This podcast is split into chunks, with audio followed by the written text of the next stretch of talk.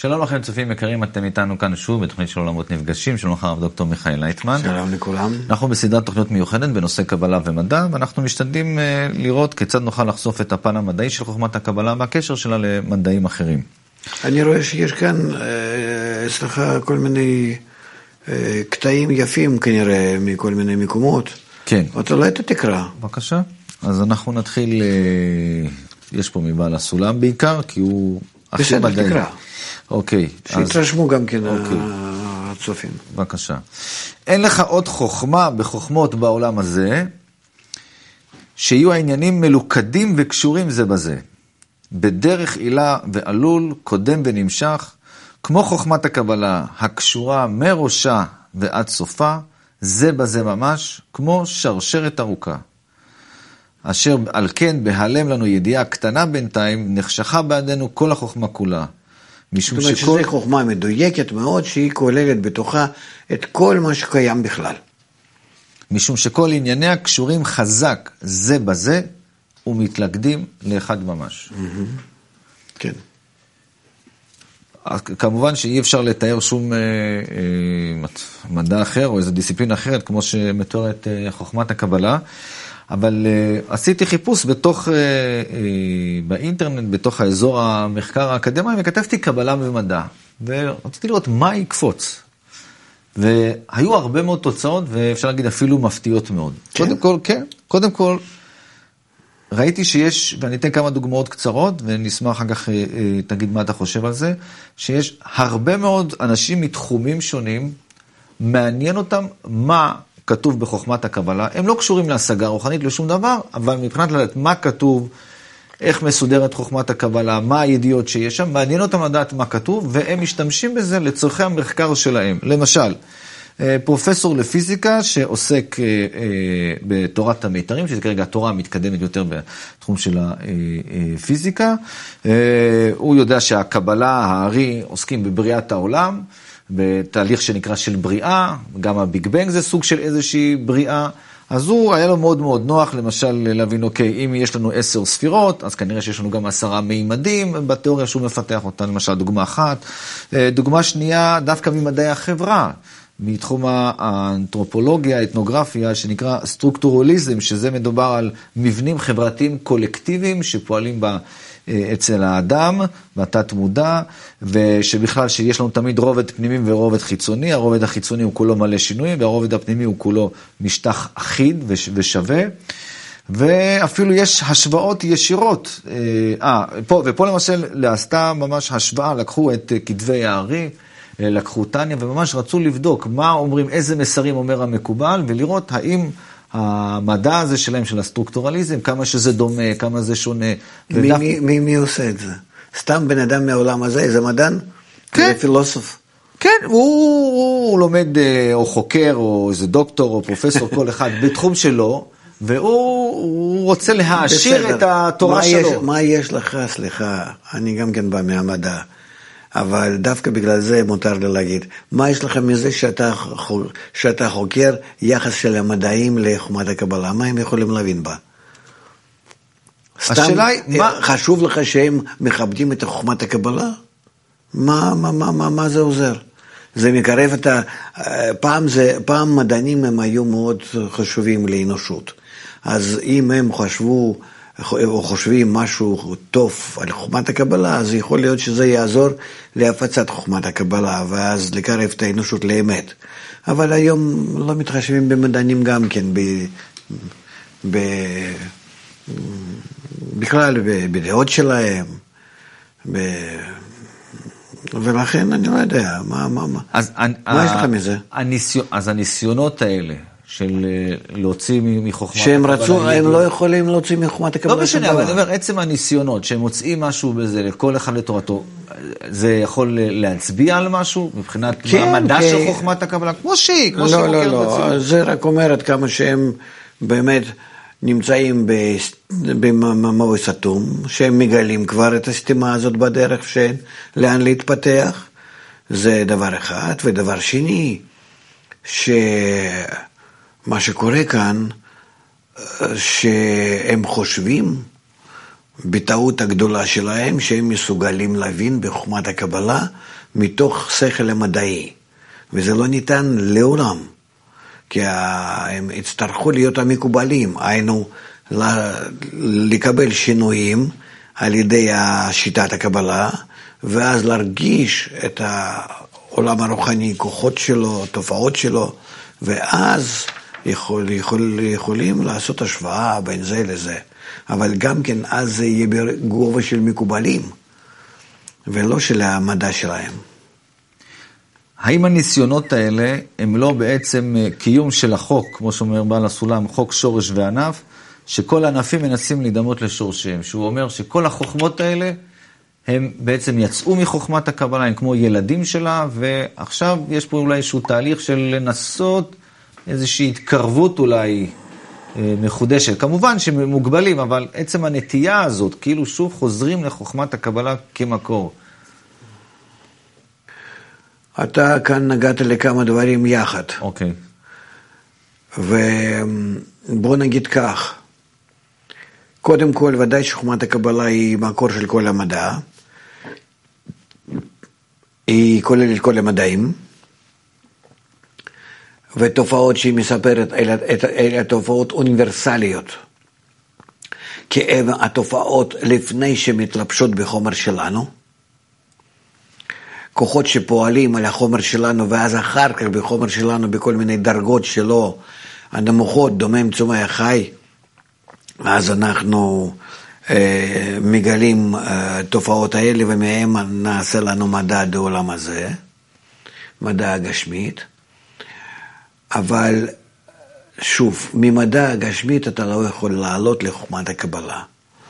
אלא השאלה שלך אולי יכולה להיות כך, איך על ידי חוכמת הקבלה אני אה, אדע יותר על המדע הגשמית. בצורה הפוכה, לא ממטה למעלה, אלא ממעלה למטה. כן? זה ודאי שאפשר, אבל מקובלים לא יתעסקו בזה. לא יתעסקו בזה. כי מה אכפת לי לגלות איזה תופעות בדרגה הכי נמוכה שאנחנו קיימים בכל המציאות. ולהביא אה, חוקים חדשים, תופעות אה, למיניהם, המתרחשים בחומר החור הזה שלנו. זה לא פספוס? זה לא פספוס, זה... לא, זאת אומרת, כי עכשיו אנחנו נלחמים על שמה של חוכמת הקבלה. לא, לא, לא, לא, לא, לא, אני לגמרי לא חושב שזה, שזה דרך. וגם המקובלים בעצמם לא חושבים, אחרת הם היו כבר עושים את זה. אה, ישנם לפעמים דגו, כאלה דוגמאות כמו שערי שכותב על האבולוציה, בוא נגיד כך, אה, שהוא אומר שאדם בא מהקוף עוד 400 שנה לפני הדרווין, כן? או ש... יש בזוהר. יש בזוהר הרבה דברים. כן. לפעמים אנשים מתעסקים. הגר"א, גאון מווילנה, ש... הוציא ספר, אל המשולש. כן, אל המשולש, זה שם בגיאומטריה, הוא אהב אותו, בזה. אבל זה, זה לא לשם מדע עצמו, זה רק כדי לספר על חוכמת הקבלה באיזו צורה. ולכן... ולכן גם אני לא יודע, אני, אם היה לי, אה, אני לא מרגיש בי נטייה למטה לעולם הזה ולספר על כל מיני חוקים. אבל אתה משתמש ש... בדוגמאות מהמדע. אה, אם אני, אם, אם אני צריך דוגמאות, אז אני לוקח. אה, בדברים המקבילים. אתה משתמש. אבל רק, רק לצורך להעלות את האדם למעלה. ברור.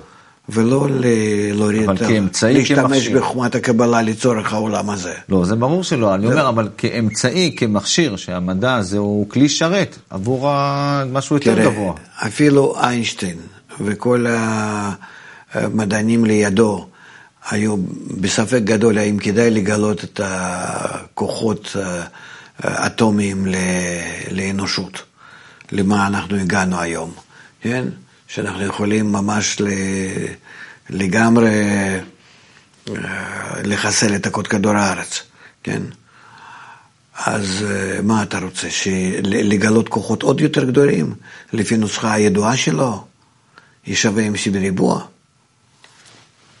כאלה דברים, איך אפשר לממש כאלה דברים בעולם?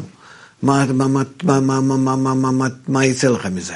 אלא ההפך, כל המדע, היא רוצה למשוך את הכוחות העליונים לעולם הזה, ובזה היא עושה עוול. בזה היא עושה עוול. אף אחד לא שמח מזה. אתה יכול להגיד, אבל יש לנו, תראה, פלסטיק, יש לנו כל מיני דברים, כולם...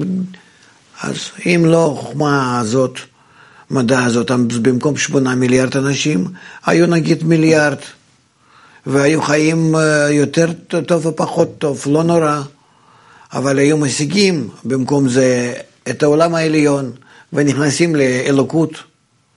וככה המדע לוקח כל הכוחות העליונים ומשתמשת לעולם הזה, של דבר לרעה לאדם. לכן הגישה של המקובלים, איך שאני מבין, רואה ואיך שאני מרגיש על עצמי, זה אך ורק לצורך עליית האנושות למעלה. אוקיי, okay. זאת אומרת, מבחינה תדמיתית, שחוכמת הקבלה... תדמיתית, כן. אני לא חושב שחוכמת הקבלה על ידי מדע יכול להרוויח מזה, כי אף אחד היום לא מתחשב עם המדע. אף אחד. כן, שאיזה מדענים יגידו, כן, זה יפה, זה טוב, נו מה, ואנשים ירוצו לחוכמת הקבלה, ששם הם יצטרכו לשנות את עצמם, לקבל לעצמם כל מיני הגבלות, כל מיני תנאים, כדי להתחיל לחקור את העולם העליון. אלא אם יש באדם ניצוץ, אז הוא נמשך לזה. אם אין לאדם ניצוץ, לא יעזור לו שום פרסום. זה ברור, אבל יחד עם זאת, אתה, אתה בעצמך מזכיר שיש הרבה מיתוסים שאנחנו רוצים לשבור על חוכמת הקבלה. אה, בעל הסולם כותב שזו שיטה מדעית, ואתה גם אתה חוזר על זה, אתה תמיד דואג לציין את זה. לא. No. אז יש איזושהי חשיבות שהתדמית של חוכמת הקבלה תהיה לה תדמית שהיא מדע או המדע האמיתי. יש לזה איזושהי חשיבות, או שלא?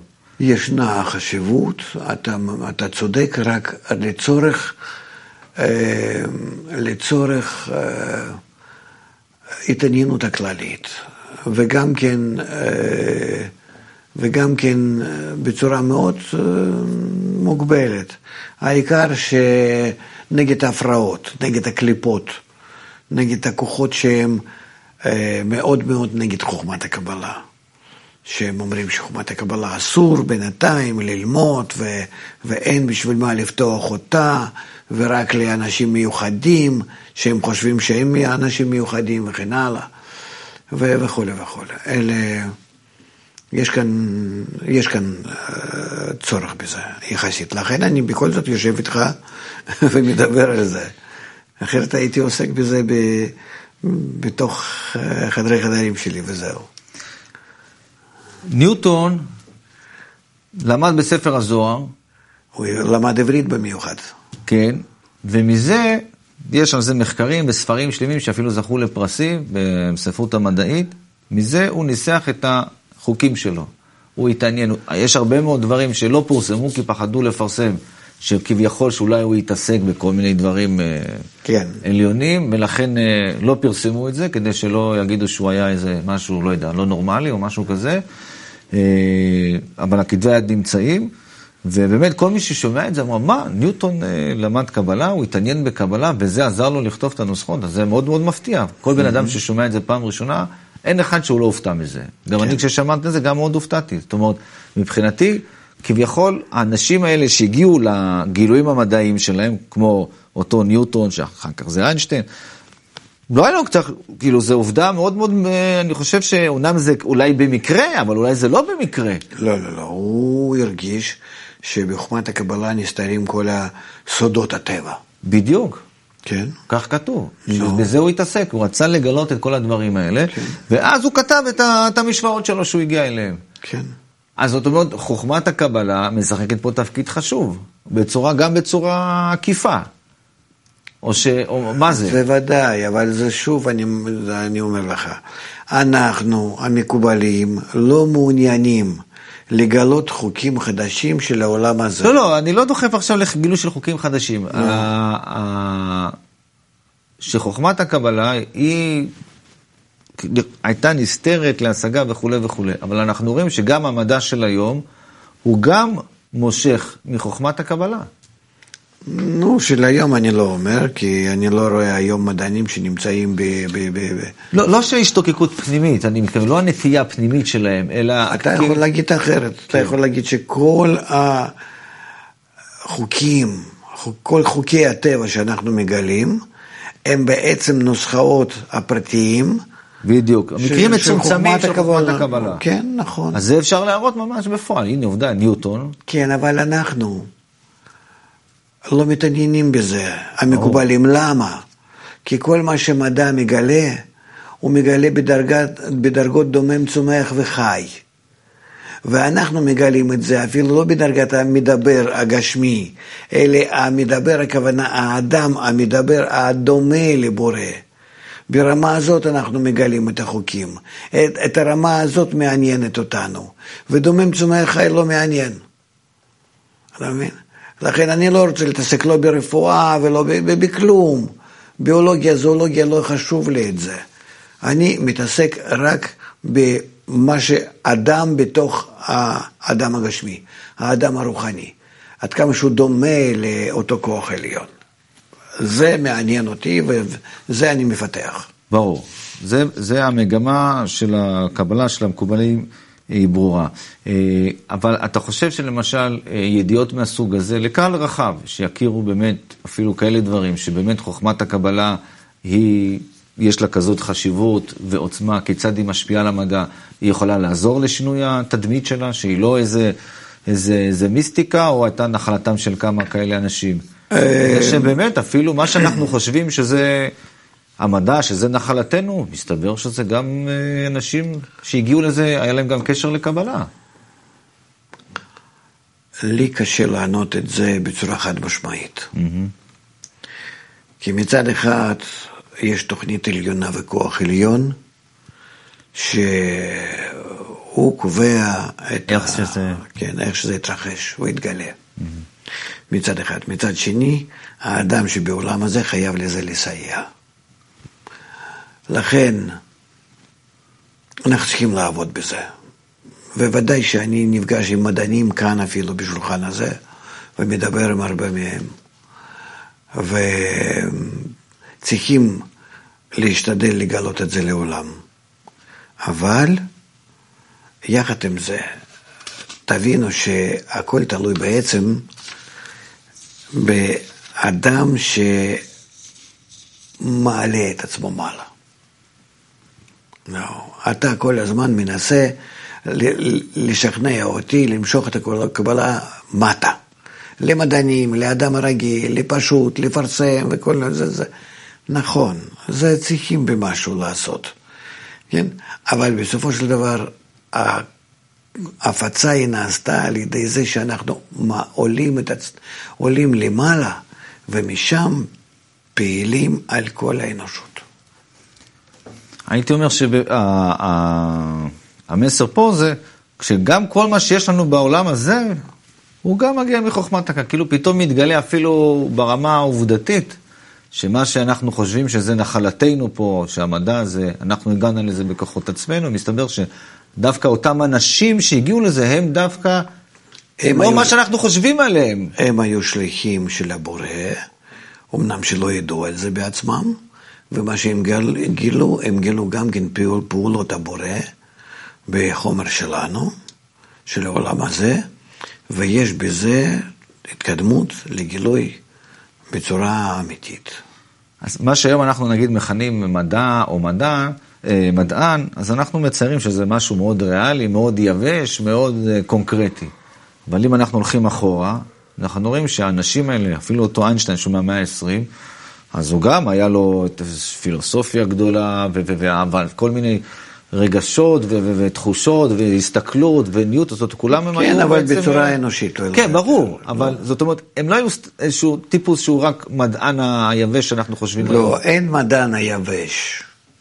אין דבר כזה, זה אנשים פשוטים חושבים ככה. זה מה שאני אומר, ככה אני, גם אני גם חשבתי. כל מדען הוא שואל, כי הוא חוקר את הטבע, ושואל על הכוחות שפועלים אחרי החומר, ואיך שהוא רוצה בעצם להגיע אליהם. ודאי, אין כאן, אה, ממש אין כאן אה, משהו שזה מדע יבש, שהוא עובד כמכונה. זה כך חושבים אולי אנשים ש... שלא שייכים למדע. במדע יש הרבה אה, מוזיקה, הרמוניה, אה, רגש. זה הכל נמצא במדע. אולי זה לא מורגש אחרי הסטטיסטיקה, אחרי כל המחקרים שאנחנו עושים, אבל בעצם כל האנשים, אנחנו יכולים גם כן לראות כמה שהספרים כותבים אותם המדענים, כן? אותם הפיזיקאים, שבעצם הם, הפיזיקאים נחשבים למדענים הכי ככה מיוחדים. נעלימה. כן, אבל בעצם הם עוסקים בחומר הכי עכור. בחלקיקים של החומר, שאין בהם שום כוח חיים, כוח מיוחד. זה כמו בעץ, אז הוא לוקח אטום מהעץ ועליו הוא עושה מחקר, אתה מבין? זאת אומרת, דברים מאוד מאוד גשמיים, מאוד מאוד יס, יסודיים כאלו, כן? ש... וזה לא צומח ולא חי, ומכל שכן לא אדם, הכי רחוק מהאלוקות. אבל דווקא מתוך זה שהוא מגלה שם תופעות הכי, רחוק, הכי רחוקות מהאלוקות, אז הוא מתחיל לשאול על הכוחות הפנימיים שבזה. וכך זה כל המדע. אז אין מדען שהוא לא שואל, לא נמצא במבוכה, במיוחד בימינו, שהם מרגישים שהם כבר נמצאים במצב שאין להם לאן להתקדם. המדע הגיע בעצם לסוף ההתקדמות. וזה לא בגלל שאין לנו מה לחקור מחוצה לנו כביכול, אלא מפני שאנחנו בתוכנו הגענו לסיום ההתפתחות שלנו הגשמית. העניין הוא כך, שכמו שדיברנו איתך גם בשיחה הקודמת, אנחנו לא חוקרים את העולם, אנחנו חוקרים תופעות שבאנו, מתוך ההתפתחות שלנו. ההתפתחות שלנו האגואיסטית, היא עכשיו מסתיימת. היא נגמרת. ויוצא שאנחנו הגענו לסיום האגו, התפתחות האגו. כל היתר התפתחות האגו זה... צורה ליניארית שלו. כן, אנחנו, אנחנו נתפתח שנתחיל לפתוח את העולמות הרוחניים העליונים. ובעולם שלנו אין לנו לאן להתפתח. אוכל, מין, משפחה, כסף, כבוד, מושכלות. אנחנו בזה כבר מיצינו את עצמנו. ואז יוצא שהמדענים מרגישים שנמצאים במבוא אטום. ולכן הם לא יודעים עוד לאן לפנות. לכן עכשיו העידן של גילוי חומת הקבלה. ואז האנשים התחילו לעסוק בה יותר ויותר. אבל זה לא מתוך שאין מה לחקור, אלא מתוך שהאדם הוא לא מתפתח יותר כדי לפתוח את ה... על האופקים של הטבע. אז יכול להיות אולי זה גם הסבר למה שדיברנו לפני כן, שאם באמת זה מדובר פה באיזשהו שינוי פנימי בתוך האדם, אז אה, גם אם לא התעוררה בו איזו נחיצות פנימית, אה, לא יודע, נפשית. יש להם רצון להגיע ל... מדע, אוכל, מין, משפחה, כסף, כבוד, מושכלות. יש להם רצון הגבוה ביותר, להגיע למושכלות. לא, זה לא טוב. הוא, הוא מגיע, אוכל, מין, משפחה, כסף, כבוד, מושכלות, הוא מגיע לטופ, ולאן אין, אין הלאה להתקדם. ולכן הם מרגישים שהם נמצאים בסיתום. ומה לעשות הלאה? לשנות את האדם, לא מתוך האדם הנוכחי לחקור את המציאות, אלא לשנות את האדם, לעשות לו את ה calibration הפנימית הזאת. כיוון. כיול, כיול. הפנימי. כן. בתכונות, שירכוש תכונות נוספות, שזה יהיה כבר אדם אחר, ואז, ואז יהיה לו אפשרות לחקור תופעות חדשות. מעניין. אבל זה כבר עיקרי חומת הקבלה. כי המדע בעולם, בעולם הזה, זה שאדם לא משתנה. חומת הקבלה זה שאדם משתנה, ומתוך השינויים שלו, הוא חוקר את המציאות. אז בוא נגיד לפני שהוא בא לאוניברסיטה, שיעבור שינוי. לא, זה, זה בצורה בלתי פוסקת. הוא צריך להשתנות, וזה כבר שיטה אחרת, אוניברסיטה זה כבר יהיה כ, כעשירייה, כעיגול, כקשר שלו עם האחרים, בחיבור עם האחרים, שם הוא יגלה את השינויים. זה כבר גישה אחרת לגמרי, ומדע אחר. אז אה, בואו ניקח עוד ציטוט אה, מבעל הסולם. אה, אין כל פתרון מדעי, איך אפשר לעצם רוחני, שיהיה לו איזה מגע כלשהו עם אטומים הגשמיים בגוף, שיוכל לגרום לו איזה תנועה. אבל חוכמתם בהתעמקותם לא הועילה להם. למצוא כאן איזה גשר מספיק, לעבור על הבקיע הרחב והעמוק הזה, הנמצא בין עצם רוחני לאטום הגשמי. Mm-hmm. ולפיכך לא הרוויח המדע ולא כלום, בכל השיטות המטאפיזיות הללו, וכדי להוסיף כאן איזה פסיעה קדימה בדרך מדעית, הוא מדגיש, רק לחוכמת הקבלה אנו צריכים, כי כל החוכמות שבעולם כלולות בחוכמת הקבלה. מאמר כן. החירות. שאין כאן גשר, אי אפשר לקשור שום קשר בין החוכמה שאדם, בלי לשנות את עצמו, מגלה, בעצם בצורת חיה שהוא, לזה שהוא הולך להידמות לבורא, ובאותו שטח, באותן התכונות שהוא דומה לבורא, חוקר, אז הוא חוקר את הבורא, ולא את הבהמה שלו. ו... וזה מספיק. אז אתה רואה את ה... פה הוא מדבר, אולי באמת בעבר, כמו שאמרנו שהמדענים היו רוצים לחקור מעבר, מעבר לחומר. אה, כן, אבל הם לא ידעו לאן ללכת ואיך לגשת. לכן הוא כתב את מה שהוא כתב. כן. אבל היום כבר... היום יש אפשרות, אבל אין רצון. כי הכל תלוי ברצון האדם.